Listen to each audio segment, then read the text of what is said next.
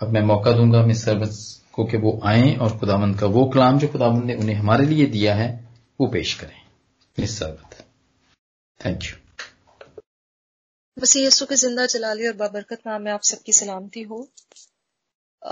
आज का कलाम शुरू करने से पहले मैं कुछ बातें कहना चाहती हूँ कि जैसे कि आप सब जानते हैं कि हमारा आज का टॉपिक गैर जुबानों पे है या बेगाना जुबानों में है। लेकिन आज के टॉपिक को स्टार्ट करने से पहले आ, मेरी कोशिश तो ये होगी कि जहाँ जहाँ पे भी जुबानों का ज़िक्र हुआ है बड़ा आ, और जिन पे ज़ोर दिया गया है तारीखी लिहाज से उन सबका ज़िक्र किया जाए। आ, लेकिन उससे पहले मैं अपने आज का जो सरमन है या मैसेज है या शेयरिंग है उसे स्टार्ट करने से पहले चूँकि हम यस्सु के मानने वाले हैं तो यस्सु का जो है जितनी भी कुल किताबें हैं सिक्सटी सिक्स बुक्स हैं छियासठ किताबें हैं उन सब में यसु का क्या क्या ज़िक्र है या क्या क्या यसु का किरदार था? या क्योंकि ये तो हम खुदा का कलाम इस बात की गवाही देता है कि वो अजल से था। तो उनके बारे में हम जानते हैं और ये जानना बहुत ज़रूरी है और फिर हम यहीं से स्टार्ट लेंगे ये बताने के लिए कि किस किताब में उनकी क्या क्या एक जगह है और उसके बाद हम एक कीवर्ड में इन छियासठ किताबों का एक क्विक रिव्यू करते हैं, फिर खुदा की जात को देखते हैं और फिर हम जुबानों पे बात करेंगे कि खुदा का क्या किरदार है या खुदा क्या है। पैदाइश में यसु मसीह ज़िंदगी का दम है, खरूज में वो फसा का बर्रा है, अहबार में वो हमारा सरदार काहिन है। गिनती में यस्सु दिन को तो बादल का सतून है और रात में वो आग का सतून है। स्तिष्णा में वो नबी है, लेकिन जो सब नबियों से बड़ा है। यशवा में वो मुहाफिज है, हमारी नजात का। और कुजात में वो मुनसिफ है और शरीयत देने वाला है। रूत में वो हमारी कीमत चुकाने वाला है, जबकि पहले और दूसरे सैमुअल में वो एक भरोसे के काबिल नबी है। सलातीन और तवारीख की किताबों में वो बादशाही करने वाला बादशाह है। अजरा और नहमिया में वो इंसानी ज़िंदगी की दीवारों को दोबारा तामीर करने वाला है। आस्तर में वो हमारा मर्दकी है। अयूब में वो ही हमारा छुड़ाने वाला है। जबूर में वो हमारा चरवाहा है, जबकि इमसाल और वायस में वो हमारी हिकमत है। गज़ल उल गजलात में वो हमारा प्यारा दुल्हा है।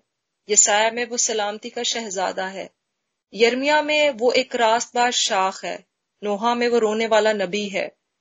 हिस्कियल में ये वो शख्स है जिसके चार चेहरे हैं, जबकि दानियल में वो ये चौथा शख्स है जो आग की भट्टी में आ गया। हौसिया में वो एक वफादार शौहर है हमारा, जिन्होंने उसके साथ बेवफाही की। योयल में वो आग और पाकरू के साथ बपतिस्मा देने वाला है। आमूस में वो हमारा भार उठाने वाला है। अब्दिया में वो बचाने में कादिर है। यूना में वो एक अजीम खिदमत गुजार है। मीका में वो एक ऐसा पैगाम रसा है जिसके कदम मुबारक है। नाहूम में वो हमारी ताकत और सिपर है। हबकूक में वो खुदा की आवाज़ है जो कहती है, खुदावंद इसी साल अपने काम को बहाल कर। सिफनिया में वो हमारा मुनजी है। हिज्जी में वो खुदा के खोए हुए विरसे को बहाल करने वाला है। जिक्रिया में वो दाऊद के घर में बहता हुआ चश्मा है गुनाह और गंदगी के लिए। मलाकी में वो आफ्ताब सदाकत है जो तलु होता है और जिसकी किरणों में शिफा है। मती में यसु मसीह यहूदियों का बादशाह है। मरकस में वो एक खादिम है। लुका में वो एक ऐसा इंसान है जो महसूस करता है जो आप महसूस करते हैं। यहुन्ना में वो खुदा का बेटा है। अमाल में वो दुनिया का मुनजी है। रोमियो में वो खुदा की रास्तबाजी है। पहले ग्रंथियों में वो चटान है इसराइल का बाप। दूसरे करंथियों में वो फतह मंद है और फतह देता है गुलतियों में वो आपकी आज़ादी है और उसने आपको आज़ाद किया है इफ्सियों में वो कलीसिया का सर है फिलिपियों में वो एक वो शादमानी है हमारी कुलसियों में वो हमारी कामलियत है पहले और दूसरे तसालीखियों में वो हमारी उम्मीद है तमोथियस में पहले तमोथियस में वो हमारा ईमान है जबकि दूसरे तमोथियस में वो हमको कायम रखने वाला है तीतस में वो सच्चाई है फिलोमोन में वो हमारा मोहसिन है इब्रानियों में वो ही हमारी वाहिद कामलियत है। याकूब के खत में वो हमारे ईमान में छिपी ताकत है। पत्र पहले पत्रस में वो हम, वो हमारी मिसाल है। दूसरे पत्रस में वो हमारी पाकिजगी है। पहले यहुन्ना में वो हमारी ज़िंदगी है दूसरे यहुन्ना में वो हमारा नमूना यानी रोल मॉडल है। तीसरे यहुन्ना में वो हमारी तहरीक है। यहूदा में वो हमारे ईमान की बुनियाद है और मुकाशवा में वो हमारा आने वाला बादशाह है।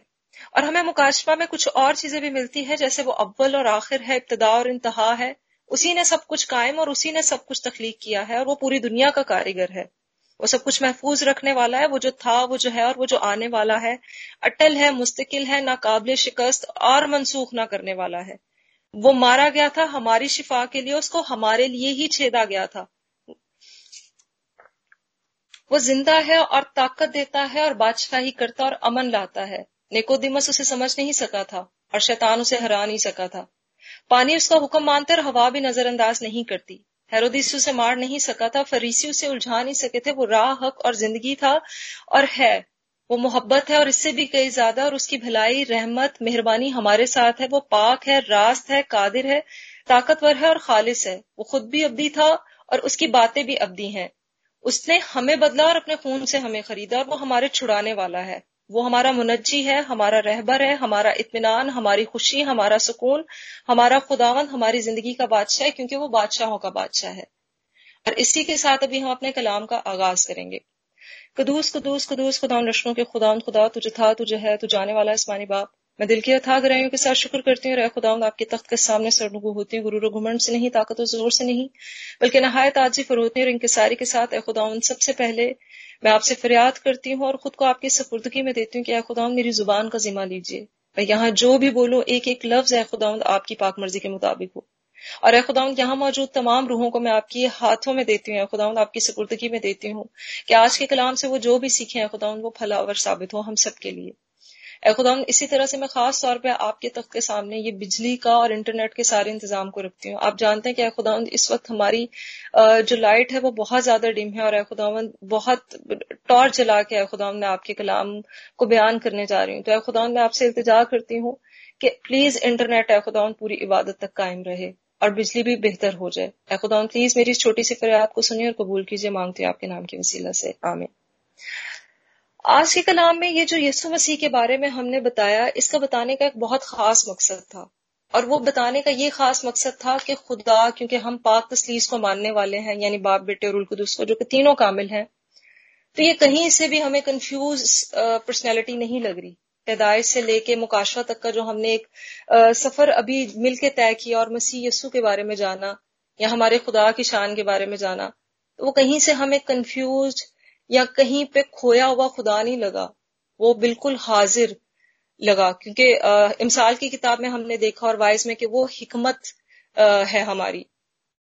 तो इसीलिए आज हम जो गैर जुबानों का जो आज हमारा जो टॉपिक है, इसमें बहुत सी बातें आप ऑलरेडी पहले जानते हैं, बहुत सी बातें ऐसी हैं जिन पे हजारा मरतबा बहुत से लोगों ने बहस की है। लेकिन हम शुरू से जानते हैं कि गैर ज़ुबान का ज़िक्र हमें सबसे पहले कहाँ पे मिला और किन किताबों में मिला। और फिर हम देखते हैं स्टेप बाय स्टेप के कौन सी चीज़ हमें क्या बताती है। सबसे पहला ज़िक्र हमें गैर ज़ुबान से मुतलिक जहाँ पे जुबानें बदली थी, वो पैदाइश की किताब उसके ग्यारह बाप की छह से नौ आयत में है। और मैं उसको पढ़ के जल्दी से उसका एक हम क्विक रिव्यू करते हैं। और खुदावंद ने कहा, देखो ये लोग सब एक हैं और इन सबों की एक ही ज़ुबान है। वो जो ये करने लगे हैं तो अब कुछ भी जिसका वो इरादा करेंगे उनसे बाकी ना छूटेगा। सो आओ हम वहाँ जाकर उनकी ज़ुबान में इख्तलाफ डालें ताकि वो एक दूसरे की बात समझ ना सके। बस खुदावन ने उनको वहाँ से तमाम रोए ज़मीन पर प्रागंदा किया सो वो शहर के बनाने से बाज आए। इसलिए उसका नाम बाबुल हुआ बा, क्योंकि खुदावन ने वहाँ सारी ज़मीन की ज़ुबान में इख्तलाफ डाला और वहाँ से खुदावन ने उनको तमाम रोए ज़मीन पर प्रागंदा किया। आमीन। यहाँ पे हमें इस इवेंट में साफ़ दिखाई देता है कि वो खुदा की नाफरमानी कर रहे थे और जो उन्हें बरकत दी जानी थी, जो दी गई थी आदम को बनाते वक्त, वो जब उसके खिलाफ खड़े हुए तो खुदा ने कहा कि इनकी ज़ुबान में इख्तलाफ डाल दिया जाए। वहाँ पे हर कोई अपनी बोली बोल रहा था, लेकिन हर किसी को मुख्तलिफ़ बात समझ आ रही थी। वो समझ ही नहीं पा रहे थे। सरवत उर्दू बोल रही थी तो किसी को लग रहा था कि मैं कोई और ज़ुबान क्योंकि दूसरा जो था वो चाइनीज़ था तो उसे समझ ही नहीं आ रहा था कि मैं क्या बोल रही हूँ। तो यहाँ पे जो था वो इख्तलाफ डल गया जुबानों में, क्योंकि यहाँ पे बदी थी, यहाँ पे नाफरमानी थी। तो यहाँ पे जुबानों का हमें एक इख्तलाफ मिलता है। फिर हम इसी तरह से देखते हैं गिनती उसके बाईस बाप की अट्ठाईसवीं आयत में, और ये वाक्य भी बड़ा एक खास है कि जो हम जानते हैं कि जो बलाम की गदी वाला वाक्य है। कि खुदा ने अपने काम के लिए यहाँ पे एक जानवर को इस्तेमाल किया। वो था एक जानवर और जानवर पे भी वो गैर, क्योंकि वो हमारी ज़ुबान थी, वो जानवर की ज़ुबान नहीं थी। और वो जब उस पर उतरी तो वो साफ़ थी, यानी खुदा ने जब एक जानवर से काम लिया तो जो उस जानवर ने कम्युनिकेट किया एक इंसान के साथ तो इंसान की बोली में किया, वो उसे समझ में आया बलाम को कि उसकी गदी उससे कह रही है कि तू मुझे क्यों मार रहा है? वो किसी और अजीब ज़ुबान में नहीं था। तो यहाँ पे जो इतना हमने यसु के बारे में छियासठ किताबों का ज़िक्र किया वो बताने का मकसद ये था कि हमारा खुदा कंफ्यूजन का खुदा हरगिज नहीं है। अब हम आगे बढ़ते हैं और या और उस गदी यहाँ पे मैं उसकी अट्ठाईसवीं आयत कोट भी करना चाहूँगी। तब खुदावन ने गदी की ज़ुबान खोल दी और उसने बलाम से कहा मैंने तेरे साथ क्या किया है कि तूने मुझे तीन बार आ, मारा? अब हम जो है, वो आते हैं इमाल की किताब में, क्योंकि यहाँ पे लाइट का भी इशू है और मेरी कोशिश होगी कि मैं चीज़ों को जल्दी से वाइंड अप करने की कोशिश करूँ। यहाँ पे ये जो इवेंट कोट किया गया, यहाँ पे जो हमने उसकी रीडिंग भी की, उसका जो सेकंड चैप्टर था एक्ट का, उसमें ये साफ़ है और इस पे पहले भी बहुत दफ़ा ज़िक्र हो चुका है कि ईद पैंतीकॉस के दिन वो सब एक ही जगह पे थे कि यका यक आसमान से आवाज़ आई जैसे ज़ोर की आंधी का सुनाटा होता है। और यहाँ पे लिखा है तीसरी आयत में कि उन्हें आग के शोला किसी फटती हुई जुबानें दिखाई दी। शोला जो है वो हम आग का शोला, ये खुदा की शख्सी हजूरी को ज़ाहिर करता है। अगर हम देखें तो मूसा की झाड़ी में भी वहाँ पे भी एक शोला था और यहाँ पे भी एक शोले का ज़िक्र हो रहा है। और यहाँ पे जब जुबानें उन पर आकर ठहरी तो अजीब बात है कि जुबानें हमेशा सुनाई दी जाती हैं क्योंकि ये हमारी समातों से टकराती हैं। लेकिन यहाँ पे ये जो जुबानें थी, ये दिखाई दे रही थी।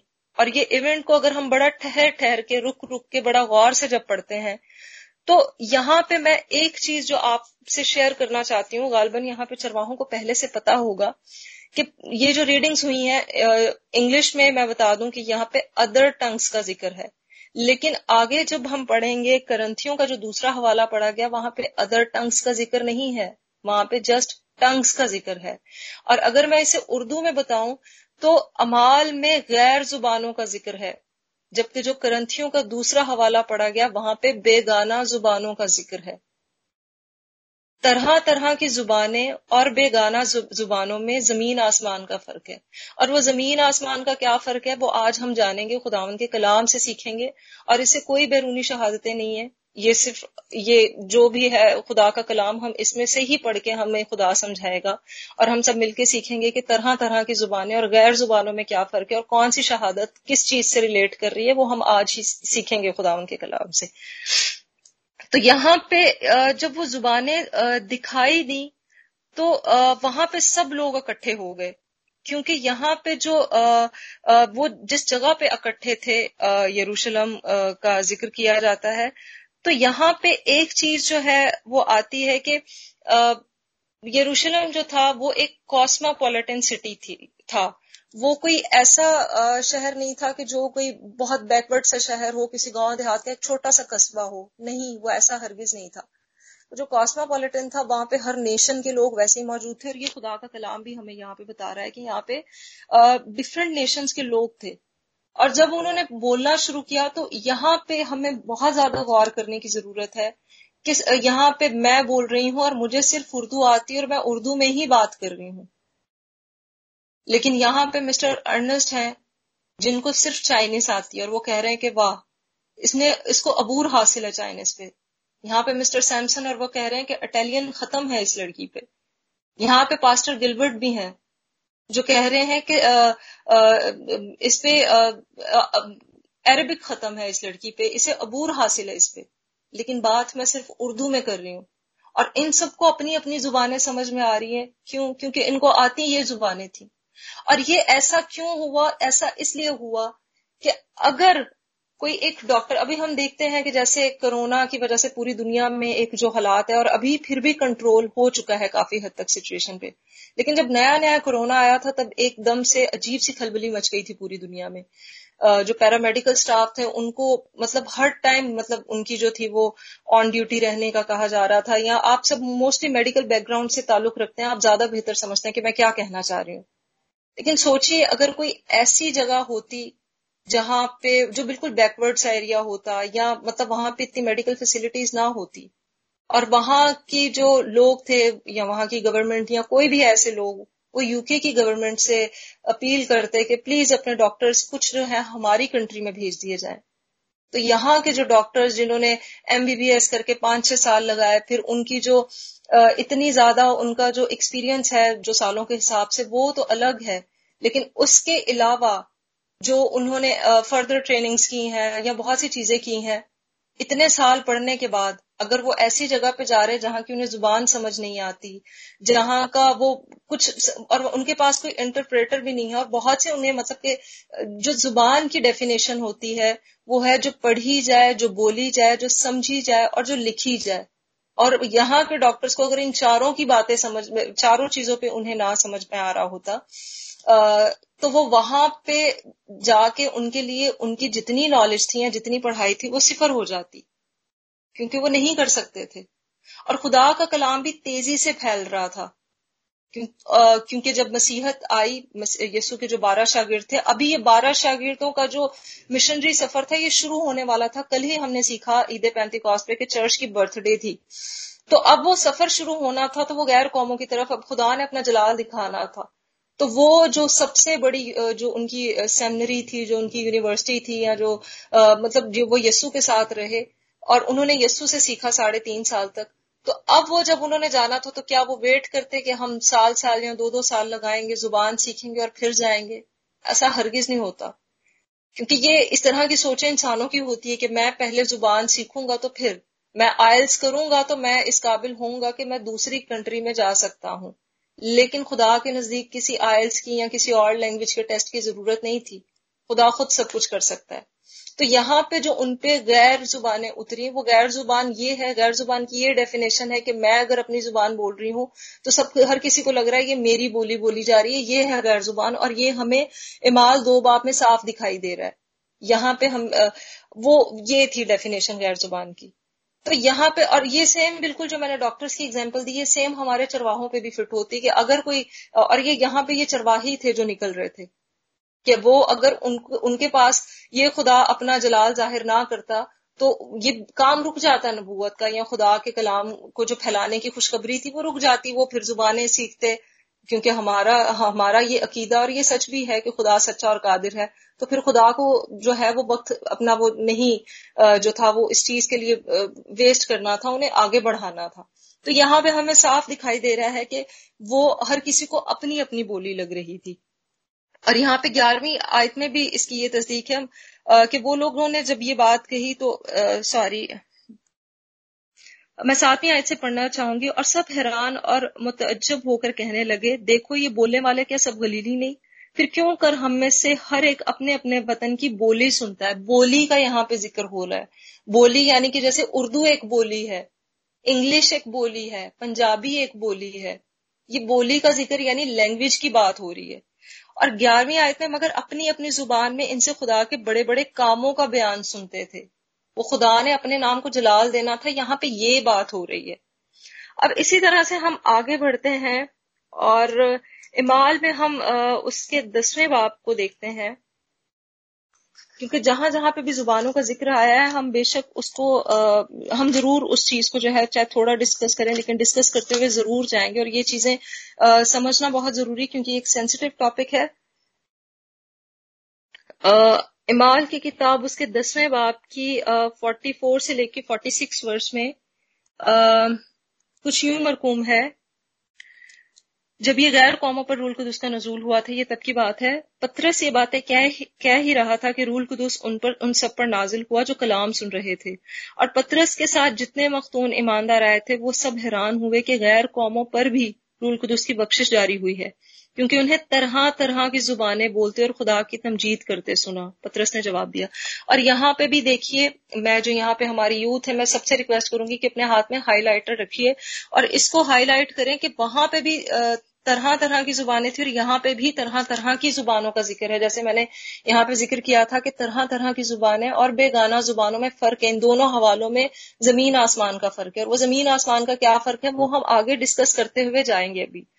तो एक हवाला हमें यहाँ मिलता है और फिर आ, इमाल उसके ग्यारह बाप की पंद्रह आयत में यूँ है जब मैं, अब यहाँ पे पत्रस जो है, वो अपने ये जो पूरा इवेंट हुआ था, इसको अपने लफ्जों में एक्सप्लेन कर रहा है। वो जो रुदात थी, उसको बयान कर रहा जब मैं कलाम करने लगा तो रूल कुदस उन पर इस तरह नाजिल हुआ, जिस तरह शुरू में हम पर नाजिल हुआ था। और ये शुरू क्या था? ये जो हमने इमाल दो बाप पढ़ा, कि वो जो ये, अभी ये इवेंट हुआ है, यानी वो भी अपनी अपनी बोली बोल रहे थे, और सबको सुनाई दे रहा था कि ये मेरी बात बोली जा रही है। अब हम आगे बढ़ते हुए देखते हैं कि इमाल पंद्रह बाप में पंद्रह बाप में जो है वो पंद्रह बाप की सात आयत है। और बहुत बहस के बाद पत्रस ने खड़े होकर उनसे कहा कि ए भाइयों, तुम जानते हो कि बहुत अरसा हुआ जब खुदा ने तुम लोगों में से मुझे चुना के गैर कौमें मेरी ज़ुबान से खुशखबरी का कलाम सुनकर ईमान लाए। तो ये जो अभी इवेंट हमने कोट किया, ये भी पत्रस का ही है और ये गैर कौम में गया था। और गैर कौम, ये जो हमने भी चैप्टर फोर्टीन पढ़ा था करंथियों का, उसके अंदर भी यहाँ पे गैर कौमों का ज़िक्र है कि ये बेगाना जुबानें गैरों के लिए है। तो यहाँ पे देखें ये ये जो वर्ष है, ये इस चीज़ की तस्दीक कर रही है कि पत्रस ने कहा कि मुझे खुदा ने गैर कौमों के लिए चुना है। अब आगे फर्दर हम बढ़ते हुए देखेंगे उन्नीसवें बाप की छह से सात आयत। और वो उन्नीसवें बाप की छह से सात आयत में कुछ यूँ मरकूम है, जो पोलूस ने उन पर हाथ रखे तो रूल कुदस उन पर नाजिल हुआ और वो तरह तरह की जुबानें बोलने और नबूवत करने लगे। अब जब पहला इवेंट था वहाँ पे किसी एक पे नहीं हुई थी। वहाँ पे यीशु के शागिर्द थे। और यहाँ पे जब वो तर, यहाँ पे फिर तरह तरह की जुबानों का ज़िक्र है ये जो नाइनटीन चैप्टर हम देख रहे हैं। और यहाँ पे पलूस ने उनपे हाथ रखे क्योंकि ये भी लोग जो थे वो इन्होंने बपतिस्मा तो लिया हुआ था लेकिन ये कि इन्होंने यहुन्ना का बपतिस्मा लिया था और इनको ये भी नेमत हासिल नहीं हुई थी और खुदा अपना काम जब तेज़ी से कर रहा था तो आगे इन्हीं लोगों में जिनको ये नेमत मिल रही थी, वो आगे जाके गैर कौमों को खुशखबरी सुना रहे थे खुदा के कलाम की। अब हम आएँगे रोमियो और ये बड़ी एक इंपॉर्टेंट वर्स है और ये है चौदह बाप की ग्यारह आयत। और क्या मुझे सब सुन पा रहे हैं? हाँ जी, आवाज़ आ रही जी। रोमियो, चौदह बाप की ग्यारह आयत में लिखा है, चुनाचा ये लिखा है कि खुदावन फरमाता है, मुझे अपनी हयात की कसम, हर एक घुटना मेरे आगे झुकेगा और हर एक ज़ुबान खुदा का इकरार करेगी। ये बहुत ही इंपॉर्टेंट वर्स है। यहाँ पे लिखा गया है कि हर एक ज़ुबान खुदा का इकरार करेगी और ये चीज़ हो रही है और हो चुकी है। हर कौम में से, हर हर कौम का घुटना खुदा के आगे झुक रहा है। चाहे वो कोई हिंदू था तो वो मसीहत को कबूल किया है उसने। अगर मुस्लिम था तो उसमें भी हम देखते हैं हर कौम का जो घुटना है वो उसके आगे झुक रहा है। और हर ज़ुबान ख्याल किया जाता है कि इस वक्त मौजूदा वक्त में चार हज़ार से ज़्यादा ज़ुबान है। तो हर अभी भी ये आ, आ, ये बात है दुरुस्त कि बहुत सी जगहों पे खुदा का कलाम नहीं फैला। ये बात बिल्कुल दुरुस्त है। गालबन ख्याल किया जाता है कि वन थर्ड जो है इस दुनिया की जो पॉपुलेशन है वहाँ तक अभी खुदा का कलाम नहीं पहुँचा। लेकिन हर ज़ुबान में से उसका इकरार हो रहा है, हर कौम में से एक घुटना चुक रहा है। और इसका हमें मुकाशफा सात बाप की नौ आयत में भी इसका हमें जो है इसके बारे में हम जानते हैं कि क्या लिखा है।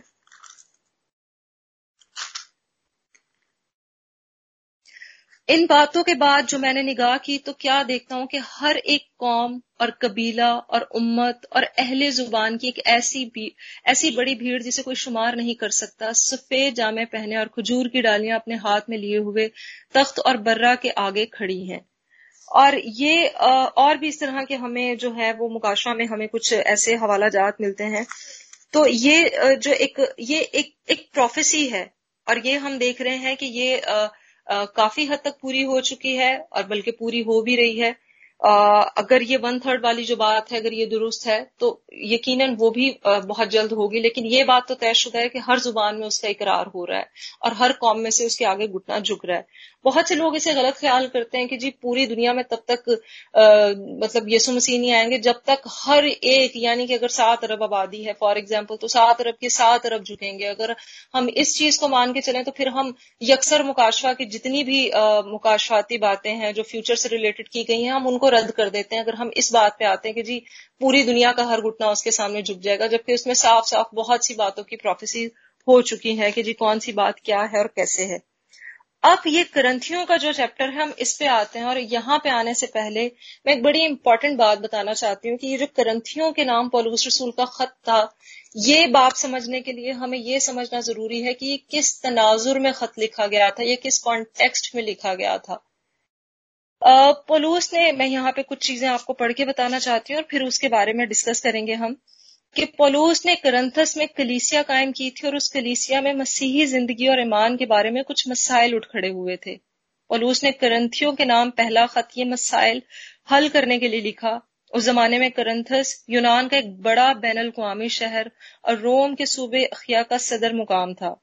ये शहर माली और तजारती गहमा गहमी काबिल फखर, तहजीब और सकाफत सकाफत और तरह तरह के मजाहिब के लिए मशहूर था। मगर चारों तरफ़ फैली हुई बदकारी और बद अखलाकी के लिए नहायत बदनाम भी था। अब ये यहाँ पे साफ़ लिखा हुआ है और ये मैं बता दूँ कि ये मैंने किसी आ, दूसरी बुक से नहीं पढ़ रही। ये बाइबल के आगे ही जो आ, आ, किसी भी बुक के बाइबल के अंदर ही जो किसी भी बुक का तारुफ लिखा होता है या आपकी बाइबल्स के अंदर भी होगा जो न्यू मतलब कि बाइबल के जो आ रही हैं प्रिंट होके ये वहाँ से मैं पढ़ रही हूँ। तो यहाँ पे भी अगर हम देखें तो हमें समझ में आ रहा है क्योंकि यहाँ की कलीसिया में कुछ इस तरह की बद मस्गियाँ इस तरह से पैदा हो गई थी कि औरतें जो इबादतें चल रही होती थी, बीच में बोलना शुरू कर देती थी। सर पे दुबट्टा नहीं ले रही होती थी, या मखलूत शादियाँ हो रही थी, या अजीब अजीब सी चीज़ें हो रही थी। और गैर जुबानें, अब यहाँ की, गैर जुबानें नहीं सॉरी मैं माजरत चाहती हूँ, गैर जुबानें नहीं, बेगाना जुबानें, क्योंकि यहाँ पे बेगाना जुबानों को भी हम डिस्कस करने जा रहे हैं। गैर जुबानों को हमने काफ़ी हद तक डिस्कस कर लिया। अब यहाँ पे जो इस तरह के मामला यहाँ पे चल रहे थे और अजीब अजीब चीज़ें चल रही थी। अब ये हमारे ऑनलाइन सीसीआई और यहाँ पे हम मुख्तलिफ़ ममालिक से लोग इकट्ठा है, पाकिस्तान से हैं यूके से हैं यूएसए से हैं स्वीडन से हैं और शायद एक दो और जगहों से भी हैं। और कुछ और भी जगहों से हैं, लेकिन वो अनफॉर्चुनेटली अभी नहीं है। अब यहाँ पे खैर हम तो सबका बैकग्राउंड पाकिस्तानी है तो एक ही ज़ुबान में बात करते हैं। लेकिन अगर सोचिए ये कोई इंटरनेशनल एक ऐसी फॉरम होता है या ऐसा प्लेटफॉर्म होता है जहाँ पे हो सकता है किसी को टूटी फूटी थो, थोड़ी बहुत इंग्लिश तो आती होती लेकिन हर कोई अपनी ज़ुबान बोलने वाला होता। एक मैंने इस तरह का एक ग्रुप प्रेयर ग्रुप में जाया भी करती थी लेकिन वक्त की कमी के बाद सब मेरे लिए मुश्किल होता है कि वहाँ पे वो सारी फीमेल्स होती हैं और तकरीबन साठ सत्तर कंट्री से होती हैं और उनको बोलने का भी प्रॉब्लम हो रहा होता है वो हर अपनी ज़ुबान मोस्टली वो इस तरह से होता है। अब यहाँ पे भी जो लोग कन्वर्ट हो रहे थे मसीहत को कबूल कर रहे थे तो खुदा तो उनका भी था। अब यहाँ पे हम खुदा का कलाम कहता है, जहाँ दो या चार, तीन मेरे नाम से इकट्ठे होंगे, मैं उनके दरमियान हाजिर हूँगा अब यहाँ पे हम जब प्रस्तिश भी करते हैं, सब इन्वॉल्व होते हैं अपने अपना हिस्सा डालते हैं, कोई प्रेयर करता है, कोई प्रस्तिश करता है, कोई कलाम पढ़ता है, कोई कलाम सुनाता है तो सब अपना हिस्सा डालते हैं। अब अगर यहाँ पे ये कह दिया जाए कि एक ही बंदा वन मैन शो करेगा तो ये फिर कैसी इबादत हुई? हर कोई अपना हिस्सा डालेगा। तो वहाँ पे भी इस तरह की चीज़ें थी कि जो लोग कन्वर्ट हो रहे थे, जो गैर गैर कौमों के लोग कन्वर्ट हो रहे थे, उन्होंने क्लीसिया में तो आना था, चर्च में तो आना था तो ये वो बेगाना जुबानें थी। अब यहाँ पे मैं फिर यहाँ पे एक ग्रंथियों का एक हवाला पढ़ना चाहूँगी। उसके बारह बाप की दसवीं आयत और उसमें लिखा हुआ है, किसी को मौज, यहाँ पे जो रूल कुदूस की नेमते हैं कि वो पूरा बारह चैप्टर की जो शुरू की ग्यारह वर्सेज हैं, वो उसके बारे में है, लेकिन यहाँ पे मैं दसवीं आयत से पढ़ना चाहूँगी, वो कुछ यूँ है। किसी को मौजों की कुदरत, किसी को नबूवत, किसी को रूहों का इम्तियाज़, फिर यहाँ पे गौर से सुनिएगा, किसी को तरह तरह की जुबानें और किसी को जुबानों का तर्जुमा। ये इट अपने आप में बड़ी एक इंटेंस और बड़ी वसी किस्म की आयत है। और कैसे है कि यहाँ पे अगेन जो हमने तरह तरह की जुबानों का ज़िक्र किया कि वहाँ पे तरह तरह की ज़ुबान मैं पहले बता चुकी कि वो क्या है और जुबानों का तर्जुमा। अब जुबानों का तर्जुमा कब आता था कि अगर मैं कन्वर्ट हुई हूँ, मैंने मसीहत को कबूल किया है और मैं स्पेनिश बहुत अच्छी बोलती हूँ, लेकिन आप सबकी कलीसिया में आ रही हूँ और यहाँ पे कोई स्पेनिश नहीं जानता तो खुदा तो मेरा भी है। तो मैं अगर दुआ कर रही हूँ तो उसी वक्त जो तर्जमा की जुबानों का तर्जमा होगा, वो आप में से किसी को खुदा दे देगा। वो ये है कि ताकि सबको समझ आए कि सरवत बोल क्या रही है। वो ये है जुबानों का तर्जुमा। वो ये नहीं कि अगर मैंने उठ के शुरू हो गई तो ये भी भाई उधर से शुरू हो जाए। नहीं। यहाँ पे ये है, यहाँ पे बेगाना जुबानों का ज़िक्र नहीं है। आप ये मैं अपनी तरफ़ से कोई बात नहीं कर रही, आप अपनी बाइबल को ठीक तरीके से पढ़ सकते हैं, चाहे वो किसी भी ज़ुबान, किसी भी तर्जुमे में हो, आप इंग्लिश में देख सकते हैं, उर्दू में देख सकते हैं कि यहाँ पे क्या बात हो रही है। अब हम इसी तरह फर्दर कंटिन्यू करते हुए हम जाएँगे, इसके बारहवें बाप की अट्ठाईसवीं आयत पे, और ये फिर एक बहुत बड़ी आयत है। और यहाँ पे लिखा है, और खुदा ने यहाँ पे पास्टर गिलबर्ट की बात नहीं हो रही, पास्टर एलन की बात नहीं हो रही, पोप साहब की बात नहीं हो रही, सरवत की बात नहीं हो रही यहाँ पे खुदा की बात हो रही है। और खुदा ने कलीसिया में अलग अलग शख्स मुकर किए। पहले रसूल, दूसरे नबी, तीसरे उस्ताद, फिर मुआवजे दिखाने वाले, फिर शिफा देने वाले, मददगार, मुंतजिम, तरह तरह की जुबानें बोलने वाले। यहाँ पे फिर तरह तरह की जुबानों का ज़िक्र हो रहा है। बेगाना जुबानों का ज़िक्र नहीं हो रहा। अब हम आते हैं सॉरी करंथियो तेरह बाप की पहले करंथियो के तेरह बाप की जो पहली आयत है इसको भी बहुत से लोग गलत कोट करते हैं। अगर आपने वो मेरा आजमाइश वाला जो सरमन था वो उसमें आपने अगर गौर किया हो तो मैंने बताया था कि शैतान ने भी एक वर्ष को कोट किया था। आ, मैंने ये करंथियो तेरह बाप की पहली आयत पे मैं आई थी और उससे पहले मैंने करंथियो बारह बाप की अट्ठाईसवीं आयत जो है वो कवर की थी। अट्ठाईसवीं आयत मैंने कहा था कि और खुदा ने कलीसिया में अलग अलग शख्स मुकर किए। पहले रसूल, दूसरे नबी, तीसरे उस्ताद, फिर मुआवजे दिखाने वाले, फिर शिफा देने वाले, मददगार मुंतजिम और तरह तरह की जुबानें बोलने वाले। और यहाँ पे भी हमें जो एक वो फिर से हमने देखा था कि तरह तरह की जुबानें बोलने वाले। अब जो करंथियों तेरह बाप की पहली आयत को बहुत से लोग गलत तरीके से कोट करते हैं और अगर आपको मेरा वो आजमाइश वाला सरमन याद हो जिसमें वो शैतान ने भी जो था आ, साम 91 की एक वर्ड्स को जो था वो पूरा नहीं बोला था या गलत तरीके से उसने कोट करने की कोशिश की थी लेकिन यस्सु ने रूह की तलवार से ही जवाब दिया था। तो यहाँ पे वो मैंने कहा था कि वो आजमाइशें हमें भी मतलब आती है कि वो कलाम को तोड़ मरोड़ के अलग शक्लों में जब पेश करता है और बहुत से लोग जो खुद से नहीं पढ़ते खुदा के कलाम को या दूसरों की बातों में आ जाते हैं वो बहक जाते हैं लेकिन जब रूह की तलवार खुद साथ दी जाए वो एक चीज़ जो है वो आ, आ, फिर अगर हमारे पास रूह की तलवार हमने पूरी वो मतलब हमारे पास ना हो या हमने खुद खुदा के कलाम से हमारी वाकफियत ना हो तो हम डेफिनेटली ठोकर खा जाते हैं या उस चीज़ के कब्जे में आ जाते हैं। तो यहाँ पे लिखा है, अगर मैं आदमियों और फरिश्तों की जुबानें बोलूँ तो यहाँ पे जो फरिश्तों की जुबानें, यहाँ पे बहुत से लोग हम जब देखते हैं, जब कोई बहुत अच्छा इंसान हम, अब हमारी ज़िंदगी में कोई आए, हम किसी से मिलते हैं तो हम कहते हैं कितना ये तो फरिश्ता सिर्फ़ इंसान है। फरिश्ते यकीन ऐसे होते होंगे। अब मैंने कभी फरिश्ते नहीं देखे, लेकिन अगर हो तो यकीन इस इंसान को मैं फरिश्ता कहूँगा या फरिश्ता कहूँगी। तो ये उस कॉन्टेक्स्ट में कि अगर मैं फरिश्तों की तरह, यानी कि बड़ी मीठी, बड़ी मतलब के एक अखीर कर दूँ हद खत्म कर दूँ, लेकिन मुझमें अगर मोहब्बत ही नहीं है, मेरे दिल में वो चीज़ ही नहीं है तो उसका कोई फ़ायदा नहीं है। तो वो इस कॉन्टेक्स्ट में बात हो रही है, जिसको बहुत से लोग जी गलत भी कह देते हैं कि नहीं जी, ये जो आज के दौर में जुबानें बोली जाती हैं, ये तो कुछ लोग जब नहीं बोल पाते तो वो कह देते हैं कि जी फरिश्तों की जुबानें तो फरिश्ते इस तरह की जुबानें ये आप में से या मुझे या किसी को भी नहीं पता कि फरिश्ते कैसी जुबानें बोलते हैं। क्योंकि जो खुदा की बादशाही का हाल है या जो ऊपर आसमान की बातें हैं या खुदा के तख्त की बातें, वो सवाए खुदा के और किसी को भी नहीं पता। तो ये हम में से कोई कैसे कह सकता है कि जी फरिश्तों का, ये बहुत से लोग बड़े दावेदार होते हैं, जी मरने के बाद ये ये ये ये ऐसे ऐसे हो जाता है। जो खुदा का कलाम हमें नहीं कह रहा, वो कैसे हो जाता है? अब हम फर्दर आते हैं और जो हमारा आज का जो बहुत इंपॉर्टेंट जो हमारा चैप्टर है, वो है चैप्टर फोर्टीन और फोर्टीन चैप्टर की वैसे तो हमने 28 वर्सेस पढ़ी हैं, लेकिन हमारा जो ज़्यादा ज़ोर दिया जाएगा या जो ज़्यादा फोकस होगा, वो तकरीबन 18 वर्सेस पे होगा. और यहाँ पे मैं बोल बोल के वर्सेस को फिर बात करना चाहूँगी. यहाँ पे शुरुआत ही मोहब्बत से हुई है, और ये चैप्टर की तरतीब भी देखें, क्योंकि खुदा के कलाम में मैंने बहुत सी जगहों पे देखा है कि जो बातें हम वैसे सरसरी पढ़ते हुए जाए, हमें नॉर्मल सी लग रही होती लेकिन अगर ठहराव के साथ रुक के देखें तो उनका कनेक्शन उनका रब्त एक बड़ा स्ट्रांग होता है। और उनका सीक्वेंस भी टाइमिंग से लेके एक एक चीज़ बड़ी परफेक्शन के साथ है, क्योंकि वो परफेक्शन का खुदा है, कामिल खुदा है। तभी आज जो शुरुआत की थी हमने, मैं फिर से दोहराना चाहूँगी कि उस शुरुआत का मकसद क्या था। कि वो जो खुदा है कंफ्यूजन का खुदा नहीं है, वो परफेक्शन का खुदा है। तो यहाँ पे देखें मोहब्बत के चैप्टर के फ़ौरन बाद, यहाँ पे जो फोर्टीन चैप्टर स्टार्ट हो रहा है, वहाँ पे फिर मोहब्बत की बात हो रही है, कि मोहब्बत के तालिब रहो। और खुदा का कलाम हमें कहता है कि खुदा मोहब्बत है। खुदा के जो एट्रीब्यूट्स हैं, उनमें से एक उसकी सिर्फ़ मोहब्बत है, क्योंकि वो खुदा खुद मोहब्बत है। एक, जल्दी से क्विक रिव्यू करूँगी।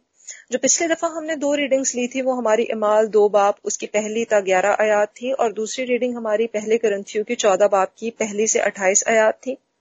और हमने जो है, इन रीडिंग को करने के बाद जहाँ जहाँ पे भी जुबानों का ज़िक्र हुआ है, पूरे कलाम मुकदस में हमने वो वो हवाले कोट किए थे, जिसमें पैदाइश का जब बाबुल का बुर्ज बना, वो हवाला कोट किया गया। फिर गिनती बाईस बाप उसके अट्ठाईस आयत में जब बलाम की गदी को खुदा ने उसकी ज़ुबान खोली और उसने उससे कहा कि, जब उसने उसे तीन बार मारा तो उसने कहा कि तूने मुझे क्यों मारा?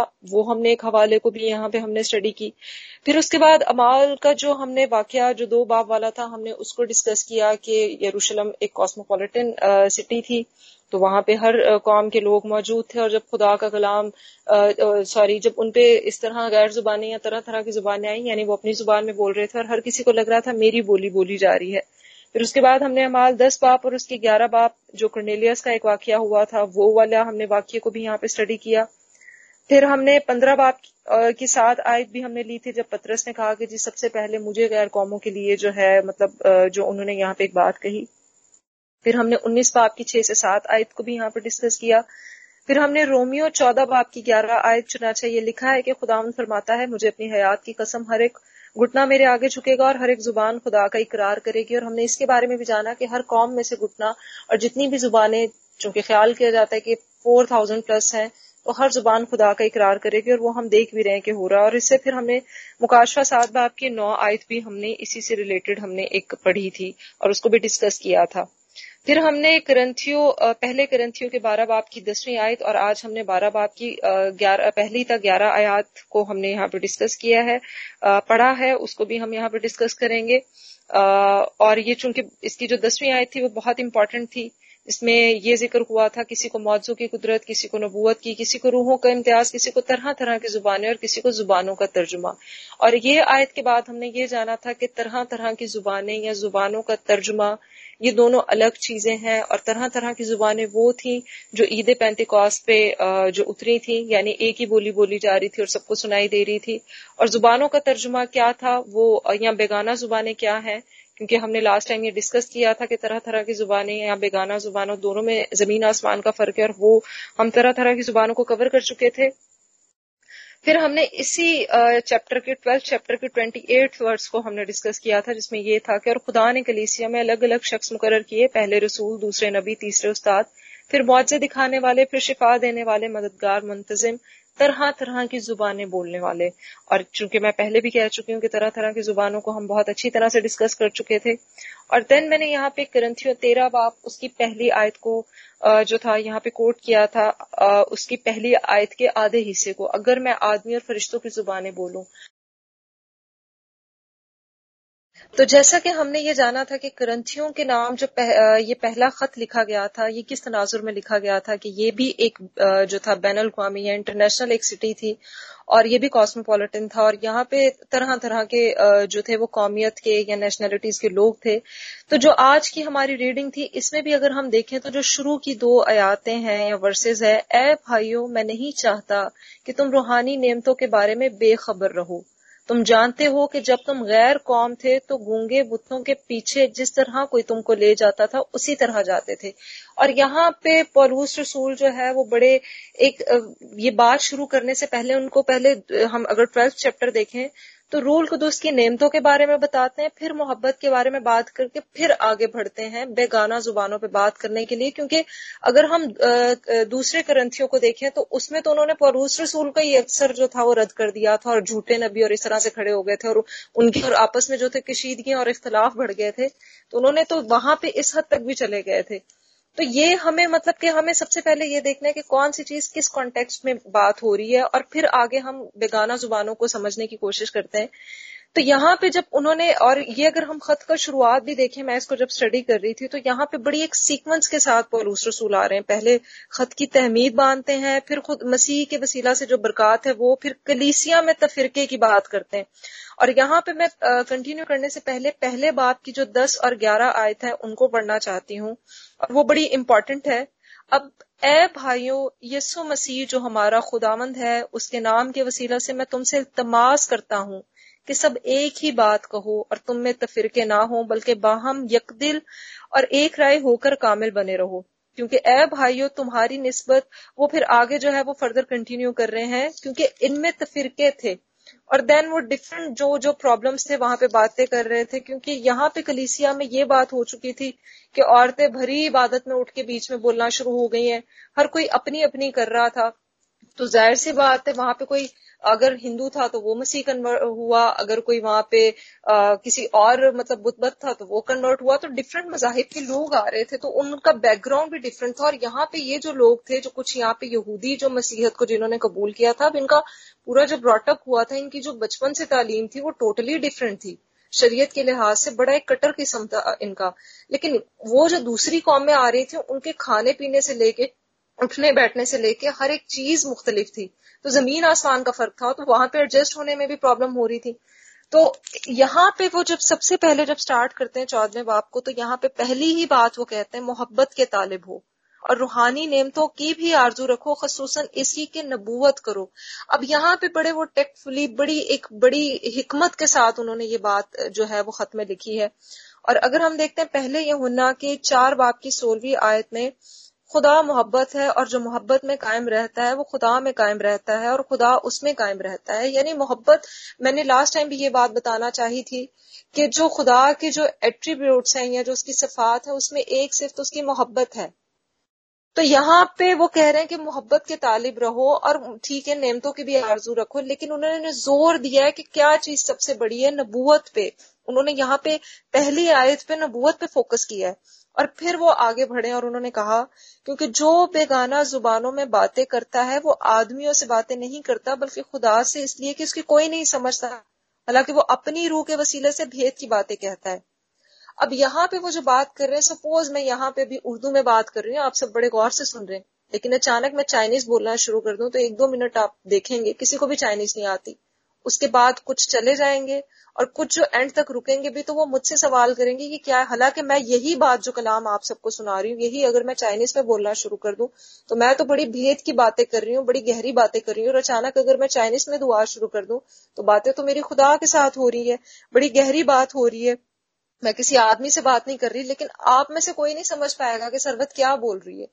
तो यहाँ पे भी इस तरह की जो वो बात है, और देन वो थर्ड वर्स में फिर कह रहे हैं, लेकिन जो नबूवत करता है, वो आदमियों से तरक्की और नसीहत और तसल्ली की बातें कहता है। यहाँ पे तीन बातों का उन्होंने ज़िक्र किया है। अब, लेकिन अगर मैं किसी और, जो मेरी बेगाना ज़ुबान है, उसमें अगर मैं बात करूँ तो वो आप लोगों के लिए वो फ्रूटफुल नहीं होगी, क्योंकि वो समझ ही नहीं आ रही। लेकिन ये जो बातें मैं कर रही हूँ आप सबकी समझ में आ रही है। तो यकीनन बायस बरकत भी होंगी। और फिर देन वो चौथी वर्ष में कहते हैं कि जो बेगाना जुबानों में बातें करता है, वो अपनी तरक्की करता है और जो नबूवत करता है, वो कलीसिया की तरक्की करता है। और यहाँ पे दो बातें हुई हैं कि जब, अब ज़ाहिर सी बात है कि हम मुख्तलिफ़ जुबानों में खुदा का जब ज़िक्र करते हैं, उससे बात करते हैं तो मेरी तरक्की हो रही है मुझे बरकत मिल रही है। लेकिन अगर आप लोग को बरकत नहीं मिल रही, जब हम एक जमात की सूरत में बैठे तो हमें कलेक्टिवली जो है, वो बात करनी चाहिए कि जो सबके लिए बेनिफिशियल हो, जिसमें सबका फ़ायदा हो, जिसमें सबको बरकत मिले। तभी हम ये बात बड़ी ईमान से कहते हैं और ये खुदा के कलाम ने हमें सिखाई है कि जहाँ दो या तीन मेरे नाम से जमा होते हैं, मैं उनके दरमियान हाजिर होता हूँ। तो ये उस कॉन्टेक्स्ट में की गई है कि हमें कलीसिया की तरक्की के लिए, क्योंकि कोई वहाँ से किसी कौम से आ रहा था, कोई किसी कौम से कन्वर्ट होकर आ रहा था, कोई किसी कौम से कन्वर्ट होकर आ रहा था तो यहाँ पे सबके लिए एक एक ऐसी बात होनी चाहिए थी, एक पूरी दुआ का पैटर्न ऐसा होना चाहिए था, जैसे हमारी ऑनलाइन कलीसिया या चर्चिस में हम पैटर्न देखते आ रहे हैं, क्योंकि हम शुरू से मसीही हैं, मसीही खानदानों में पैदा हुए हैं तो एक हमें एक एक पूरा एक नज्मो जब दिखाई देता है कि जी इस तरह से पूरा होगा। लेकिन अगर फॉर एग्ज़ाम्पल मैं जी एथियस थी और अचानक मैं आपकी ऑनलाइन कलीसिया में आई हूँ और मुझे आप लोग का पता ही नहीं है पैटर्न क्या और मैं शुरू हो जाऊँ तो आप पहले मुझे एक तरीके से एक सीक्वेंस से बताएँगे, सिखाएँगे कि सरवत ये स्टेप वाइज चीज़ें होती हैं, हम यूँ करते हैं, आपको भी मौका मिलेगा। लेकिन अगर मैं टोटली हर तरह से मेरी ज़ुबान भी मुख्तलिफ़ है तो उसके लिए ये इसी हिसाब से जो है यहाँ पे बात की गई है, क्योंकि खुदा तो मेरा भी है। देन फिफ्थ वर्स में हम देखते हैं, वो कहते हैं, अगरचे मैं ये चाहता हूँ कि तुम सब बेगाना जुबानों में बातें करो, यहाँ पे वो डिस्करेज नहीं कर रहे। क्योंकि मैंने ये बात कही ना कि खुदा तो उनका भी था। लेकिन ज़्यादातर यही चाहता हूँ कि नबूवत करो और अगर बेगाना जुबानें बोलने वाला करीसिया की तरक्की के लिए तर्जुमा ना करे तो नबूवत करने वाला उससे बड़ा है। और ये बात साफ़ लफ्जों में वो कह रहे हैं कि जी तर्जुमा भी होना चाहिए। अगर मैं यहाँ पे बात करूँ कोई मैं ऐसी ज़ुबान का कोट कर दूँ यहाँ पे बहुत से चरवाहे और जब वो कलाम सुनाते हैं और जब वो कोई ऐसा वर्ड कोई एक स्पेसिफिक वर्ड भी अगर हम आ, कलाम में से वो सुनाते हैं या इवन कभी खुदा ने मुझे भी मौका दिया है तो वो बता देते हैं यहाँ पे कि जी ये लेटिन में इसका मीनिंग ये है ये इस वर्ड को ये कहा जाता है और ग्रीक में इसको ये कहा जाता है और हिब्रू में इसे ये कहा जाता है। ये अक्सर मैंने आ, सुना है मतलब यहाँ पे हमारे इस ऑनलाइन कलीसिया में भी उन्होंने कोट किया, वो एक एक लफ्ज को भी हम यहाँ पे कोट कर रहे होते हैं कि जी, इस ज़ुबान को, इस ज़ुबान में इस लफ्ज को ये कहा जाता है तो वो हमें समझ में आता है।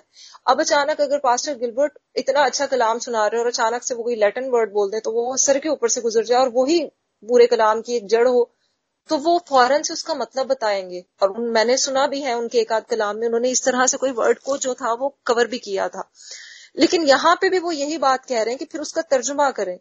अगर हम आज की इबादतों में इतना इस चीज़ को समझते हैं कि चाहे एक ही लफ्ज बोले, उसका तर्जुमा, उसका मायने हमें बताना ज़रूरी है तो यहाँ पे भी वो यही बात कह रहे हैं कि उसका तर्जुमा करें ताकि कलीसिया की भी तरक्की हो। पढ़ना फिर नबूत करने वाला बड़ा है। और फिर देन सिक्स वर्ष में वो कह रहे हैं, बस ए भाइयों, अगर मैं तुम्हारे पास आकर बेगाना जुबानों में बातें करूँ और मुकाशवा या इल्म या नबूत या तालीम की बातें तुमसे ना कहूँ तो तुमको मुझसे क्या फ़ायदा होगा? अब यहाँ पे इन्होंने अगर वही बात कि अगर मैं किसी एक एक एलियन लैंग्वेज में किसी स्ट्रेंज लैंग्वेज में आके बातें शुरू कर दूँ और वो किसी के फ़ायदा के लिए ना हो, क्योंकि उस दौर में अगर हम देखें, जैसे मसीहत तेज़ी से बढ़ रही थी तो मुकाशफा आप ज़्यादा इसके जो चरवाहे हैं, वो ज़्यादा अच्छा मतलब जानते हैं कि या कोई जो पोशीदा चीज़ हो, उसके बारे में बताना या कोई भेद की बात होना या इल्म, तालीम और इल्म में फ़र्क है। तालीम वो होती है जो हम एक एकेडमिकली लेते हैं या अगर मैं किसी सेमिनरी में जा रही हूँ तो वो मेरी तालीम होगी। लेकिन इल्म या हिकमत की जो बातें होती हैं ये जरा खुदा के कलाम से आती हैं और ये एक स्पिरिचुअल कॉन्टेक्स्ट में होती हैं इल्म या हिकमत की बातें। लेकिन तालीम वो होती है कि जो हम एकेडमिकली जो भी हम करें। और यहाँ पे आ, जब हम देखते हैं आगे खतूत में या जो नए अहदामे में तो यहाँ पे इस चीज़ पे भी ज़ोर दिया गया है कि सीखते भी जाओ और सिखाते भी जाओ और खुदा के कलाम से आगे बढ़ते भी जाओ। तो यहाँ पे सीखने और सिखाने दोनों चीज़ों पर ज़ोर दिया गया है। आई एम सॉरी अनफॉर्चुनेटली मैं उस वर्ष को यहाँ पे नहीं लिख पाई तो इसलिए मैं उसको कोट भी नहीं कर पा रही। तो यहाँ पे जो है वो इस इस तनाजुर में बात की जा रही है। देन वो फिर कहते हैं, हम यहाँ पे दोबारा से जो नाइन्थ वर्ष है, यानी जो नौवीं आए थे उसमें अब हम आएँगे। ऐसे ही तुम भी, और उससे पहले उन्होंने कुछ साजों का ज़िक्र किया है कि अगर उसकी आवाज़ से समझ ही ना आए कि ये क्या बजाया जा रहा तो उसका कोई वो फ़ायदा नहीं है। देन उन्होंने कहा कि ऐसे तुम भी अगर ज़ुबान से वाजे बात ना कहो तो जो कहा जाता है, क्यों कर समझा जाएगा? तुम हवा से बातें करने वाले ठहरोगे। और यहाँ पे मैं एक बात यहाँ पे बताना चाहती हूँ, एक वाक्य के जो डिग्रोड चर्च है हमारा द क्राइस्ट चर्च, उसकी ये ब्रांच है हमारी जो बिटाइयाबाद में चर्च है। लेकिन जब ये यहाँ पे नहीं था और हम यहाँ पे नए थे, हमें नहीं पता था तो जो डिग्रोड में असेंबली ऑफ़ गॉड चर्च था, अंकल जया पॉल का, उनका यहाँ पे एक ब्रांच है तो हम इधर जाया करते थे, क्योंकि ये चर्च नहीं था यहाँ पे। तो यहाँ पे जो चर्च में दो जो थे वो भाई आते थे बड़ी बड़ी एज के थे और वो बकायदा जंपिंग स्टार्ट कर देते थे चीख, चीखना शुरू कर देते थे और अजीब अजीब हरकतें और आवाज़ें निकालना शुरू कर देते थे। तो एक दफ़ा एक मुस्लिम लेडी थी और उन्होंने कहा कि रिक्वेस्ट की हमसे कि जी हमने कभी चर्च नहीं देखा मैं देखना चाहती हूँ आपकी इबादत अटेंड करना चाहती हूँ। तो ओके तो कर दिया हमने लेकिन मुझे एक अजीब बेचैनी थी और छोटी भी थी काफ़ी मैं। तो मैं बेचैनी के आलम में कभी इस कमरे से दूसरे कमरे दूसरे कमरे से तीसरे कमरे, और मेरे वालिद साहब इस चीज़ को बड़ा नोटिस कर रहे थे। और उन्होंने मुझे बुलाया, कहा, बेटा, इधर आओ, क्या करती फिर रही हो ये? मैं तुम्हें कब से नोट कर रहा हूँ? तो मैंने कहा, अबू, मुझे तो ये फ़िक्र लगी हुई है कि अगर ये आंटी ने उन भाइयों को देख के कोई सवाल पूछ लिया तो मैं क्या जवाब दूँगी? तो अभी अबू खामोश थे तो अचानक मुझे कुछ समझ नहीं आया। इसे प्लीज़ मैं नेगेटिव वे में ना ले, क्योंकि मैंने उन लोगों को देखा है, वो जिस तरह की अजीब अजीब हरकतें करते थे। तो मैंने देन फ़ौरन से खुद ही मशवरा दिया अपने वालिद साहब को कि मैं बोल दूँगी कि इनका एक तीसरा भाई बचपन में खो गया था और इनका जो है दिमाग पे इतना असर हुआ है कि उन्हें कुछ समझ नहीं आता। तो अब्बू ने मुझे सख्ती से डांटा। मेरी हार्डली उम्र चौदह पंद्रह साल होगी तो उन्होंने मुझे सख्ती से डांटा कि ऐसी बात नहीं करते। तो आ, लेकिन वही बात हुई चर्च में जब हम गए तो जो इबादत हो रही थी उस पूरी इबादत में मेरा सिर्फ़ एक रट्टा चल रहा था दुआ का क्या खुदा, ये मुझसे इस बारे में कोई सवाल ना पूछे। मैं समझे इस चीज़ का विरद कर रही थी, या रट्टा मारी थी या सुजी प्लीज़ मुझसे कुछ ना पूछे। और शुक्र है खुदावन के इबादत के बाद उन्होंने नहीं पूछा, क्योंकि मैं बहुत छोटी थी, मैं उस चीज़ को जस्टिफाई नहीं कर सकती थी कि वो क्या हो रहा है। तो यहाँ पे भी मतलब कि वो जो नौवीं आयत में कैसे अगर हम बहुत सी ऐसी बातें कहें कि जो वाजे ना हो सके तो उनका बहुत से लोग होते हैं वो जिब्रिश स्टाइल में जो होता है, वो गैर जुबानों को बोल रहे होते हैं। कुछ का बैक मास्किंग के साथ चूँकि ये म्यूज़िक या सॉन्ग्स में मैंने बताया भी था जब पास्टर इरफान से बात हो रही थी तो उस अंदाज में बात कर रहे होते हैं, जबकि वो कोई ज़ुबान ही नहीं होती, और ये मैं नहीं कह रही हूँ खुदा का कलाम कहता है, और अभी हम इन्हीं वर्सेज में बहुत करीब पहुँच चुके हैं, और उस बात का एक शहादत हमें मिलेगी। तो उन्होंने कहा कि ये क्यों कर समझा जाएगा? अगर आप इस तरह से बोलेंगे तो वो हवा में बातें करने वाले होंगी। क्योंकि अगर मैं कोई ऐसी ज़ुबान बोल दूँ यहाँ पे पश्तों में ही शुरू हो जाऊँ तो आप कहेंगे ये क्या लगी हुई है? और देन ये दसवीं जो आयत है ये इस, चैप्टर की सबसे इंपॉर्टेंट आयत है। और मैं चाहूँगी कि यहाँ पे कोई प्लीज़ ये दसवीं आयत पढ़े लेकिन इसका जो दसवीं आयत का पहला वर्ड है उसको पढ़ के फिर रिपीट करके फिर पढ़े। तो मेरी हम्बली रिक्वेस्ट है कि इसी चैप्टर की कोई टेंथ वर्ड्स पढ़ दे। दुनिया में खा कितनी ही मुख्तलिफ़ जबानें हों इनमें से कोई भी बामानी ना होगी। आमीन। आमीन। यहाँ पे पहला ही वर्ड आता है दुनिया में ख्वा तो वो भी जो बेगाना जुबानें बोल रहे थे वो इस दुनिया की ही थी। और यहाँ पे जो हमने आज की रीडिंग भी ली बारहवें बाप की जो शुरू की दो आयतें देखते हैं तो वहाँ पे साफ़ लिखा है तुम जानते हो कि जब तुम गैर कौम थे यहाँ पे जेंटाइल से बातें हो रही हैं जूस से बातें नहीं हो रही। और यहाँ पे फिर वो बात हो रही है कि दुनिया में ख्वाह जितनी भी जुबानें हो, वो डेफिनेटली बेमायने नहीं होंगी उनके कोई मायने, क्योंकि वो यहाँ पे उनको माइल कर रहे थे, एक बड़ी तहमीद बाँध के, बड़ी एक, मैंने पहले भी कहा, बड़ी एक हिकमत से उन्हें कह रहे थे कि ये बेमायने नहीं है, लेकिन फिर तर्जुमा भी तो हो। अगर तर्जुमा नहीं आता, जैसे यहाँ पे अगर दो पश्तो बोलने वाले हैं या दो चाइनीज़ बोलने वाले हैं तो वो अगर मैं यहाँ पे चाइनीज़ बोल रही हूँ और उधर से मिसेस सादिया भी बोलना शुरू कर दे, उनको भी चाइनीज़ चाइनीस आती है तो इट्स मीन उनको उर्दू भी आती चाइनीस भी आती है तो वो एटलीस्ट तर्जुमा शुरू कर दें या वो चाइनीस बोल रही तो मैं तर्जुमा शुरू कर दूँ। लेकिन अगर मैं सिर्फ़ एक ही हूँ या एक ही में सादियाँ हैं जिनको एक ज़ुबान आती है तो फिर खुदा से दुआ करें कि तर्जुमा भी हो तो वो यहीं से कलीसिया से किस, किसी को तर्जुमा मिल जाएगा या वो तरह तरह की ज़ुबान वाला मुआवजा हो जाएगा कि वो बोल पश्तों में रही है और यहाँ पे सबको समझ में आ रहा है कि मेरी बोली बोली जा रही है। तो लेकिन जब इसमें से कुछ भी नहीं हो रहा तो फिर वो आगे कहते हैं कि फिर यहाँ चुप रहे। अगर इनमें से दोनों कोई चीज़ नहीं है तो फिर चुप रहे। तो दुनिया की ख्वाह उनमें से कोई भी बेमायना नहीं होगी। बस अगर मैं किसी ज़ुबान के मायने ना समझूं तो बोलने वाले के नज़दीक मैं अजनबी ठहरूँगा और बोलने वाला मेरे नज़दीक अजनबी ठहरेगा। तो वाकई में ऐसा होता है कि जब कोई फॉरनर कुछ इस तरह से आ जाए और अगर किसी छोटी जगह में, गाँव देहात में जाए तो लोग उनकी इबादतों में, उनकी चीज़ों में कब इंटरेस्टेड होते हैं, वो उन्हीं को देखते रहते हैं हैरत से। क्योंकि उन्होंने इस तरह नहीं देखा होता। उनके लिए यही बड़ी एक बात होती जी, गोरे आ गए। तो अगर कोई इस तरह से कोई नया होगा तो वो उन्हीं को देखते रहेंगे। वो उनकी कोई तरक्की नहीं होगी स्पिरिचुअली वो उसी, उस चीज़ में रहेंगे। या तो वो अपना इंटरेस्ट लूज कर देंगे, या अगर वो बिल्कुल ही बहुत ज़्यादा किसी लोअर लेवल से आए होंगे तो बेचारे एक्साइटमेंट में ही उन्हें देखते रहेंगे। देन फिर थर्टीन वर्स में उन्होंने फिर कहा, इस सबब से जो बेगाना ज़ुबान में बातें करता है, वो दुआ करे कि तर्जुमा भी कर सके। और फिर उन्होंने यहाँ पे फोकस किया, ज़ोर दिया कि दुआ करे कि वो तर्जुमा भी कर सके, कि खुदाओं से वो नेमत दे। और यही बात उन्होंने शुरू की जो पहली वर्ष थी फोर्टीन चैप्टर की, उसमें कहा कि रूहानी नेमतों की भी आरज़ू रखो।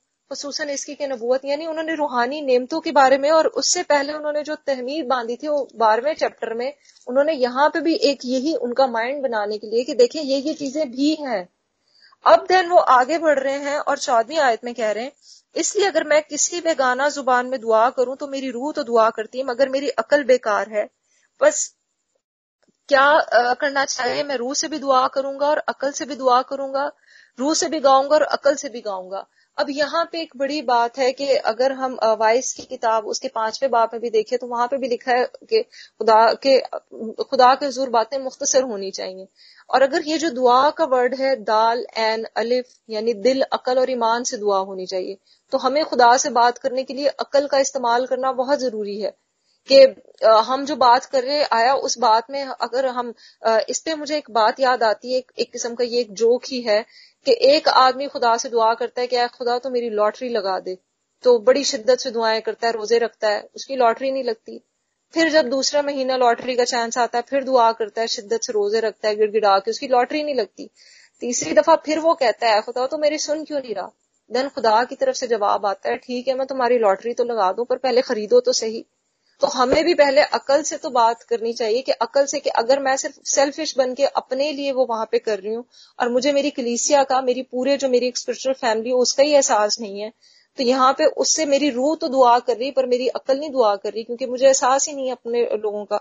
तो यहाँ पे भी ये एक बात पे जो है वो ये कि अकल से भी दुआ करनी, हमें रूह से भी दुआ करनी, और ये अकल वाली बात इन्होंने क्यों बोली है, इसका हमें जाके चौबीसवीं और पच्चीसवीं आयत में हमें जो है, वो खास तौर पे तेईसवीं, चौबीसवीं और पच्चीसवीं आयत में हमें इसका, इस आयत के साथ एक कनेक्शन मिलता है कि अगर कोई बाहर से आ जाए तो आप लोग उसे कायल कर सकते हैं अगर अकल से दुआ कर रहे होंगे। देन अगर हम आगे फिर बढ़ते हैं और यहाँ पे फिर वो बात सोलहवीं आयतें फिर होती है कि वरना अगर तू रूह ही से हमद करेगा तो नाबाकिफ आदमी तेरी शुक्रगुजारी पर आमिन क्यों कर कहेगा? इसलिए कि वो नहीं जानता कि तू क्या कहता है। और देन फिर आगे जब वो अठारहवीं आयत में आते तो कहते हैं कि मैं खुदा का शुक्र करता हूँ कि तुम सबसे ज़्यादा जुबानें बोलता हूँ। और ये बात हम सब जानते हैं कि पॉलूस रसूल जो है वो काफ़ी हाईली एजुकेटेड भी थे प्लस वो जो वहाँ की जो आई एम सॉरी मुझे एग्जैक्ट वर्ड नहीं मिल रहा, मैं इसलिए उसे आर्मी का वर्ड कहूँगी कि जो उस दौर में मतलब जो मसीहों को जो अजियतें देने वाले थे या जिन चीज़ों में पेश पेश रहते थे और काफ़ी मतलब कि उनके इन चीज़ों में थे और फिर वो यहूदी भी थे, बनियामीन के कबीले से थे और वो आगे हमें नया नामे के उनका एक फर्दर वो मिलता है कि उनकी क्या क्या काबिलियत थी और वो कह रहे हैं कि मैं जुबानें बोलता हूँ मैं आ, मैं शुक्र करता हूँ कि तुम सबसे ज़्यादा जुबानें बोलता हूँ। लेकिन कलीसिया में दस हज़ार बातें आ, कहने से मुझे ये ज़्यादा पसंद है कि औरों की तालीम के लिए पाँच ही अकल की बातें और ये जो दस हज़ार का वर्ड है ये ग्रीक में जो है सबसे बड़ी अकाई कह सकते हैं यूनिट कह सकते हैं सबसे बड़ा नंबर कह सकते हैं। अकाई तो नहीं, खैर कह सकते सबसे बड़ा एक नंबर कह सकते हैं कि उस दौर में ये एक सबसे, और ये इसका जो रेफरेंस है वो कामोसल किताब में भी हमें मिलता है कि सबसे बड़ा जो एक रेफरेंस जो नंबर था वो ये था। यानी गिनती उसके, यहीं पे उनकी खत्म होती थी, इसके बाद उनकी आगे नहीं बढ़ती थी। तो उन्होंने कहा कि जी सबसे बड़ा नंबर यहाँ पे बोल के कहा कि मैं इसमें अगर इतनी बातें करूँ बेगाना जुबानों में और उसमें अगर किसी का फ़ायदा नहीं है तो उससे बेहतर है कि मैं पाँच अकल की बातें मतलब ऐसी ज़ुबान में कर दू जिसमें सबको समझ तो आए। अब देन वो यहाँ पे फिर बीसवीं आयत में फिर उन्होंने यहाँ पे एक भेद, भेद की बीसवीं और इक्कीसवीं आयत में बात की कि ए भाइयों तुम समझ में बच्चे ना बनो क्योंकि वही बात जो हमने यहाँ पे अकल वाली पढ़ी जो चौदहवीं आयत में थी और पंद्रहवीं आयत में थी बच्चे ना बनो, बदी में तो बच्चे रहो, मगर समझ में जवान बनो। क्योंकि वो यहाँ पे फिर एक बात कर रहे हैं, क्योंकि ये हम मसीहों पे सब पे फ़र्ज़ है कि हमें खुदा के खेत की जो मजदूरी करनी है, फ़सल तो बहुत है, मजदूर थोड़े हैं तो यहाँ पे समझदारी से काम करना है अक्ल और हिकमत से काम करना है। खुदा का काम ऐसे ही नहीं उठ के कर देना। और फिर वो उन्होंने ये जो जो इक्कीसवीं आयत में बात हुई है कि तोरेत में लिखा है कि खुदावन फरमाता है, मैं बेगाना ज़ुबान और बेगाना ऊँटों से इस उम्मत से बातें करूँगा तो भी वो मेरी ना सुनेंगे। और यहाँ पे ये जूस के बारे में था। पहली जो थी वो जेंटाइल से बातें कर रहे हैं, लेकिन यहाँ पे उस सेंस में बात की और देन बाईसवीं आयत में बड़ी एक इंपॉर्टेंट वर्स है। और यहाँ पे फिर वो कहते हैं, बस बेगाना जुबानें ईमानदारों के लिए नहीं बल्कि बेईमानों के लिए निशान है और नबूत बेईमानों के लिए नहीं, बल्कि ईमानदारों के लिए निशान है। और unfortunately I am so sorry जो आज के दौर में हम बहुत से मसीहों को देखते हैं, खास तौर पे नामी मसीहों को। और मुझे अफसोस होता है इस बात पे कि जब वो इंतहाई हमारी कम्युनिटी में, वैसे जो हमारी पाकिस्तान की जो कम्युनिटी है, यहाँ पे पढ़े लिखे लोगों का बहुत फुकदान है, खास तौर पे जो मर्द हजरात हैं। फीमेल तो फिर भी हमें मिल जाती हैं पत्थर भी उठाए तो दस काबिल लड़कियाँ मिल जाती हैं। तो अगर जो हमारे बच्चे इस तरफ़ आना भी चाहते हैं खुदा के रास्ते में तो उनको वो ऐसी चीज़ों में उलझा लेते हैं, बहुत सी बिद्दतों में या गलत तालीम दे के उलझा देते हैं और अपनी तो रूह का नुकसान कर रहे हैं, उनका भी कर रहे हैं। तो यहाँ पे खुदा का कलाम समझने के लिए ये मैंने जो पिछली दफ़ा पैदाइश से लेके मुकाशफा तक जो यस्सु जी के बारे में पूरी एक मैंने बात बताई थी, हर एक की वर्ड में कि वो क्या क्या है तो वो यही बताया था कि वो कोई मतलब मेंटली डिस्टर्ब या कोई कमी या कुछ ऐसे नहीं है कि वो कंफ्यूज हो, ऐसा कुछ नहीं है। तो जो खुदा अपने काम के लिए, जो हमने जब तरह तरह की जुबानें देखी कि इतनी परफेक्शन से काम करता है वो यहाँ पे कैसे हो सकता है कि इम्परफेक्शन से काम करे? तो यहीं पे पॉलूस रसूल भी बड़ी एक दनाई के साथ इस इस चैप्टर में जो है, इस खत में उनको यही समझाने की कोशिश कर रहे हैं कि ये ईमानदारों के लिए नहीं है, ये बेगाना लोगों के लिए एक निशान है। वो जो तरह तरह की जुबानें थी, वो बेगाना लोगों के लिए निशान थी कि अपनी बोली में बोल रहे हैं और उनको समझ में आ रही है। और अगर वो और अगर कोई गैर ज़ुबान में बोल रहा है तो वहाँ पे खुदा तर्जुमा दे रहा है ताकि दूसरे को कायल करें क्योंकि खुदा ने अपना काम ले है। बीज बोने वाले सिर्फ़ बीज बोते हैं बाकी उस बीज को परवान खुदा चढ़ाता है।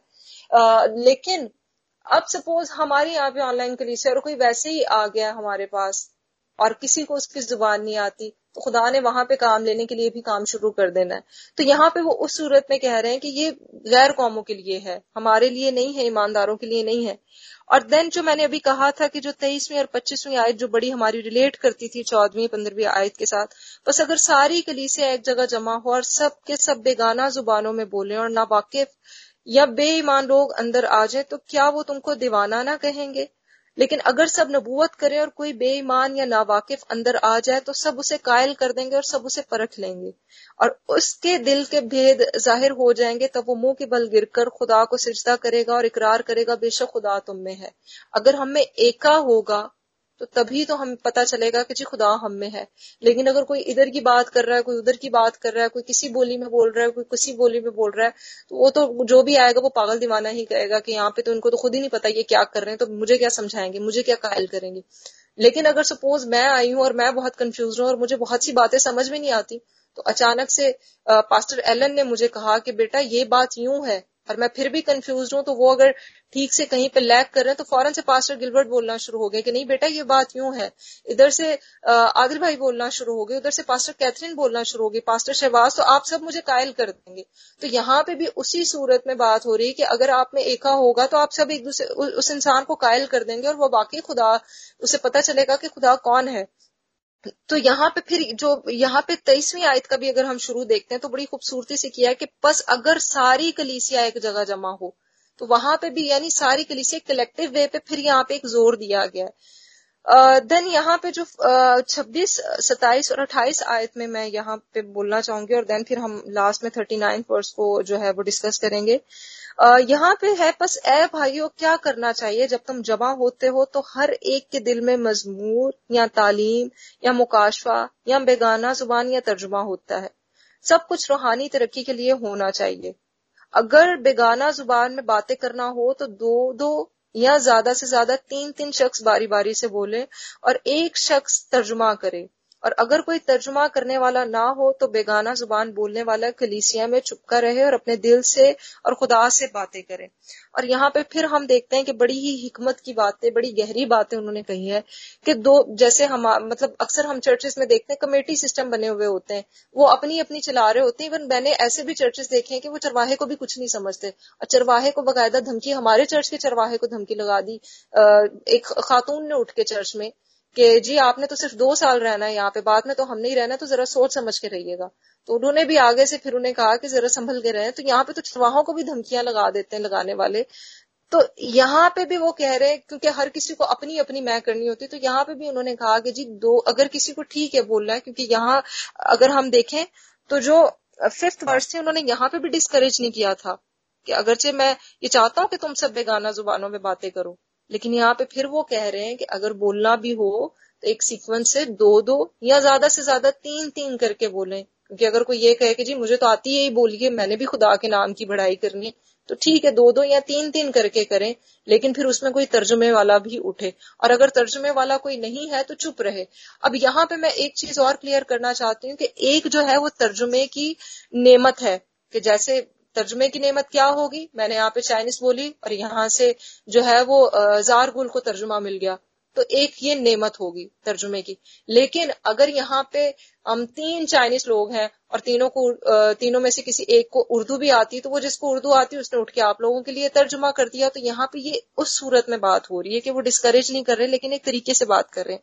और इसी चैप्टर में अगर हम आगे देखते हैं तो जो थर्टी फोर वर्ड है जैसे कि मैंने शुरू में बताया कि किस तनाजुर में लिखा गया था खत, कि औरतें भरे मजमा में, और फिर उन्होंने बड़ी एक सीक्वेंस से बातें करते करते जो जो वहाँ पे कमियाँ, कमजोरियाँ थी देन वो आए हैं कि औरतें कलीसिया के मजमे में खामोश रहे, क्योंकि उन्हें बोलने का हुक्म नहीं, बल्कि ताबे रहे। क्योंकि ऐसा होता था कि वहाँ पे भरे मजमे में अगर कोई वहाँ पे खुदा के कलाम को सुनाने लगता था या कुछ तो वो आगे से बोल पड़ती थी कि जी, ऐसे नहीं, ऐसे। और देन यहाँ पे उनका ये कि फिर आगे फर्दर उनके बारे में लिखा गया कि अगर कोई कुछ सीखना चाहे तो घर में अपने अपने शौहरों से पूछें, क्योंकि औरतों, औरत का कलीसिया के मजमे में बोलना शर्म की बात है। और इंतहाई अफसोस के साथ कि कुछ ऐसे चरवाहे जो खुदा के कलाम का खुद मुताला नहीं करते, जो आजकल फीमेल चरवाहे बनती हैं वो उन पे फिंगर रेस कर देते हैं कि जी इनको किसने हक दिया है? खुदा के कलाम में तो ये लिखा है कि जी औरत नहीं बोल सकती, ये तो अपनी मर्ज़ी से बनी फिरती है। तो बहसबाजियाँ कर रहे होते हैं, फजूल गोइयाँ कर रहे होते हैं। तो जबकि खुदा का कलाम हमें सिखाता है कि जब हम उसमें होते हैं तो फिर कोई मर्द नहीं रहा, कोई औरत नहीं रही, कोई मखतून या नामख्तून नहीं रहा। हम सब उसमें एक है और मसीह के जिसम के अजा हैं।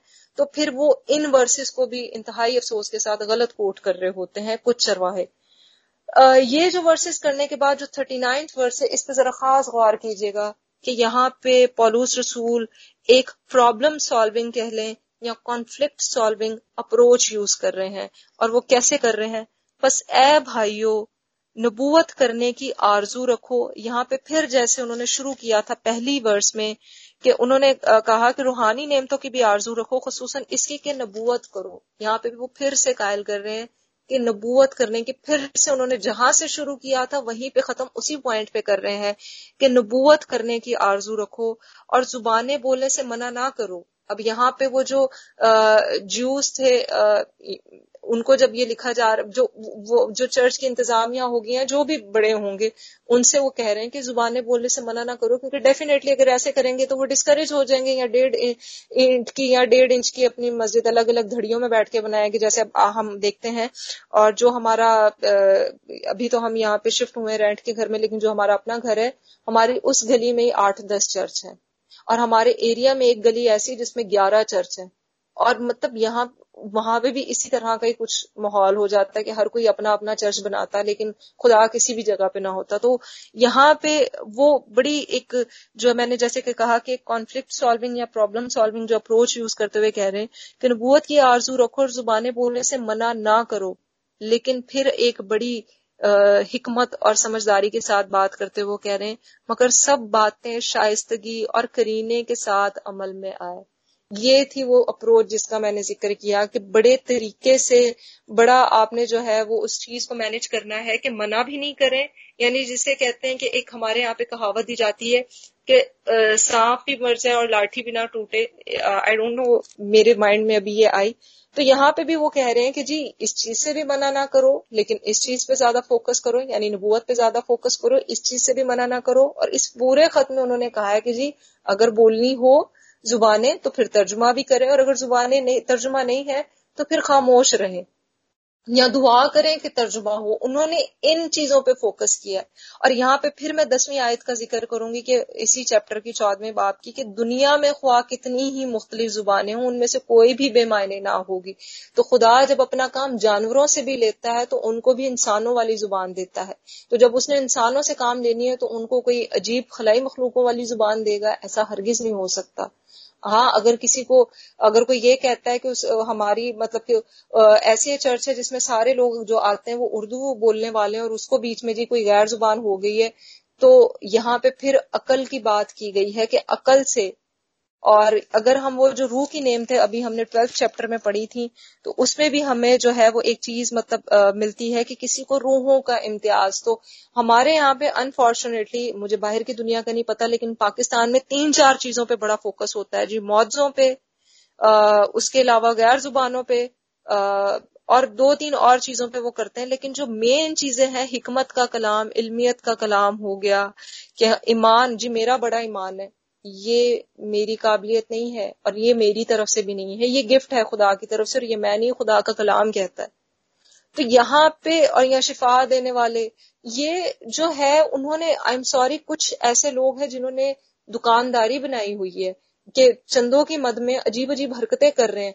और जब अफसोस तब होता है कि जब वो इंतहाई पढ़े लिखे जहनों को अपनी बातों में कायल करते हैं और वो खुदा खौफी में कह देते हैं कि नहीं जी, नहीं, खुदा के कलाम में लिखा है कि रूल खुद उसका मज़ाक उड़ाना। तो यहाँ पे मज़ाक उड़ाने की बात नहीं, यहाँ पे अपनी लॉजिकल होना चाहिए, क्योंकि खुदा का कलाम पूरा जो ए टू जेड यानी पैदाइश से लेकर मुकाशफत तक पूरा लॉजिकल है। हम कहीं से भी पढ़ें, अगर कभी अपसेट होते हैं, अचानक बाइबल खोलें और खुदा से कहें कि खुदा, मेरी हेल्प करें तो वो कोई ना कोई हमें वर्ड्स ऐसी दे देता है जो हमसे रिलेट कर रही होती है। वो ये नहीं कि सर कोई और पैर कोई, नहीं।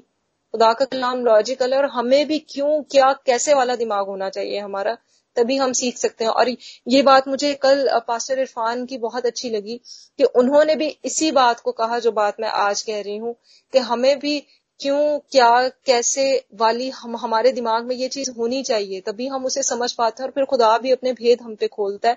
और खुदा ने जो चीज़ हमें दे, दे दी है वो पोशीदा रखने के लिए नहीं दी। अगर कुछ चीज़ पोशीदा रखनी होती तो वो हम पे खोलते ही नहीं। मुकाशा में भी हमें ये मिलता है और ये पॉलूस रसूल का भी है कि जब वो गए थे जब उनको कुछ मुकाश मुकाशफा मिले ये दूसरे क्रंथियों की बारह बाप बारह बाप में इसका हमें ज़िक्र मिलता है। तो उन्होंने भी यहाँ पे लिखा है कि जो चीज़ नहीं मतलब के बताने वाली थी वहाँ पे रोक दिया गया। वक्त की कमी के बायस मैं इस चीज़ को नहीं बोल रही, लेकिन ये बारह बाप की पहली आयत से लेके हमें दसवीं आयत तक जो है वो इस बारे में हमें पूरा एक तवील उसमें मिल जाता है। तो जो चीज़ खुदा ने नहीं बतानी, वो नहीं बतानी, लेकिन जो बता दी गई है, वो पुशीदा रखने के लिए नहीं बताई तो जो लोग इस तरह की अजीब बातें करते हैं और अजीब साउंड्स निकालते हैं तो मेरी आप सबसे हम्बली रिक्वेस्ट है कि प्लीज़ यहाँ पे मोस्टली लोगों को ये बात पता है, लेकिन ये मैं बात इसलिए कह रही हूँ क्योंकि ये जो आज का हमारा सरमन है, ये रेडियो पे भी चलेगा, मुख्तलिफ़ जगह पे इसकी रिकॉर्डिंग सेंड भी की जाएगी। तो इसलिए जहाँ जहाँ पे ये रिकॉर्डिंग जाएगी, मैं उन सबसे रिक्वेस्ट कर रही हूँ कि प्लीज़ खुदा के कलाम को बड़ी, ये अकल और हिकमत का कलाम है। और ये हमारा यस्सु, मैंने कहा था, हिकमत और वाइज में वो इमसाल और वाइज में वो हमारी हिकमत है। तो जो खुद इतनी मुकम्मल और कामिल शख्सियत थी, तभी तो वो इतना बड़ा नजात का काम करके चला गया आसमान पर उठाया गया, और हमारे लिए उसने एक नजात का रास्ता खोल दिया, क्योंकि वो कामिल था, उसमें कोई कमी नहीं थी। तो जो, जिसको हम मानने वाले और जो कहते हैं कि जी, नहीं जी, आप पे अगर गैर ज़ुबान नहीं आई तो आप पे रूल कुदस का बपतिस्मा नहीं हुआ तो यसु पे भी गैर ज़ुबान नहीं उतरी थी, क्या यसु मसीह रूल कुदस से खाली थे? हरगिज नहीं। तो यहाँ पे हमें हिकमत और अकल समझ से खुदा के कलाम को समझना और बोलना और अगर हम अपने ही लोगों में उठ के अजीब से साउंड्स निकालना शुरू कर दें और कहें जी ये हम पे गैर ज़ुबान है तो ये गैर ज़ुबान नहीं है, ये खुद को भी धोखे में रखा हुआ है और हम दूसरों को भी धोखे में रख रहे हैं। और ये हमारा आज का कलाम था, लेकिन इसे वाइंड अप करने से पहले मैं एक दो छोटे छोटे पॉइंट्स आपसे ज़रूर ज़िक्र करना चाहूँगी, खासतौर पर हमारे यूथ से, कि ये मेरा एक पर्सनल ऑब्जर्वेशन है कि मैंने ये देखा है कि अगर कोई खादम गैर ज़ुबान बोल रहा है तो उनकी वाइफ या उनके बच्चे भी वही एग्जैक्ट वर्डिंग यूज़ कर रहे होंगे। या उनकी कलीसिया के लोग भी वही कर रहे होंगे वो कहेंगे जी गैर ज़ुबान आ गई है। कैसी गैर ज़ुबान आई है? मुझे ऐसे दस लोगों में बिठा दे मैं पाँच मिनट उनकी गैर ज़ुबान सुन लू तो मैं उन, उन, वो एग्जैक्ट आपको रट्टा सुना दूँगी। By the grace of God I am a quick learner तो वो एक रट्टा सुना दूँगी तो क्या मैं भी कह दूँ कि ये गैर ज़ुबान उतर गई है? नहीं ऐसा नहीं है। और बहुत से लोग जो है, वो कहते हैं कि जी गैर ज़ुबान आई तो मुआवजे हो गए। तो ये कुछ और है। और अगर कोई इस पे डिस्कस करना चाहता है कि वो कोई और क्या चीज़ है तो ज़रूर मैं वेलकम करती हूँ कि वो ज़रूर इस पे डिस्कस करें। और एक एक बात के साथ मैं उसकी एक एक शहादत के साथ उसकी बात का जवाब दूँगी कि जी, वो क्या चीज़ होती है, लेकिन वो खुदा के कलाम से नहीं है। वो कुछ और है। तो ये आज का कलाम हम सबके लिए बायस बरकत हो। जो हमने पैदाइश से लेके ग्रंथियों तक हवाले जात हमने पढ़े और जिन चीज़ों को हमने समझा और खास तौर पे हमने ये इस कलाम से जाना कि तरह तरह की जुबानों में और बेगाना जुबानों में फ़र्क है और तर्जुमा किस सूरत में आता है, वो बेगाना जुबानों की सूरत में आता है तरह तरह की जुबानों की सूरत में नहीं आता। ये आज का हमारा कलाम था। आई होप सो कि आज के कलाम के वसीले से हम सबको बरकत मिली हो। Thank you so much thank you very much miss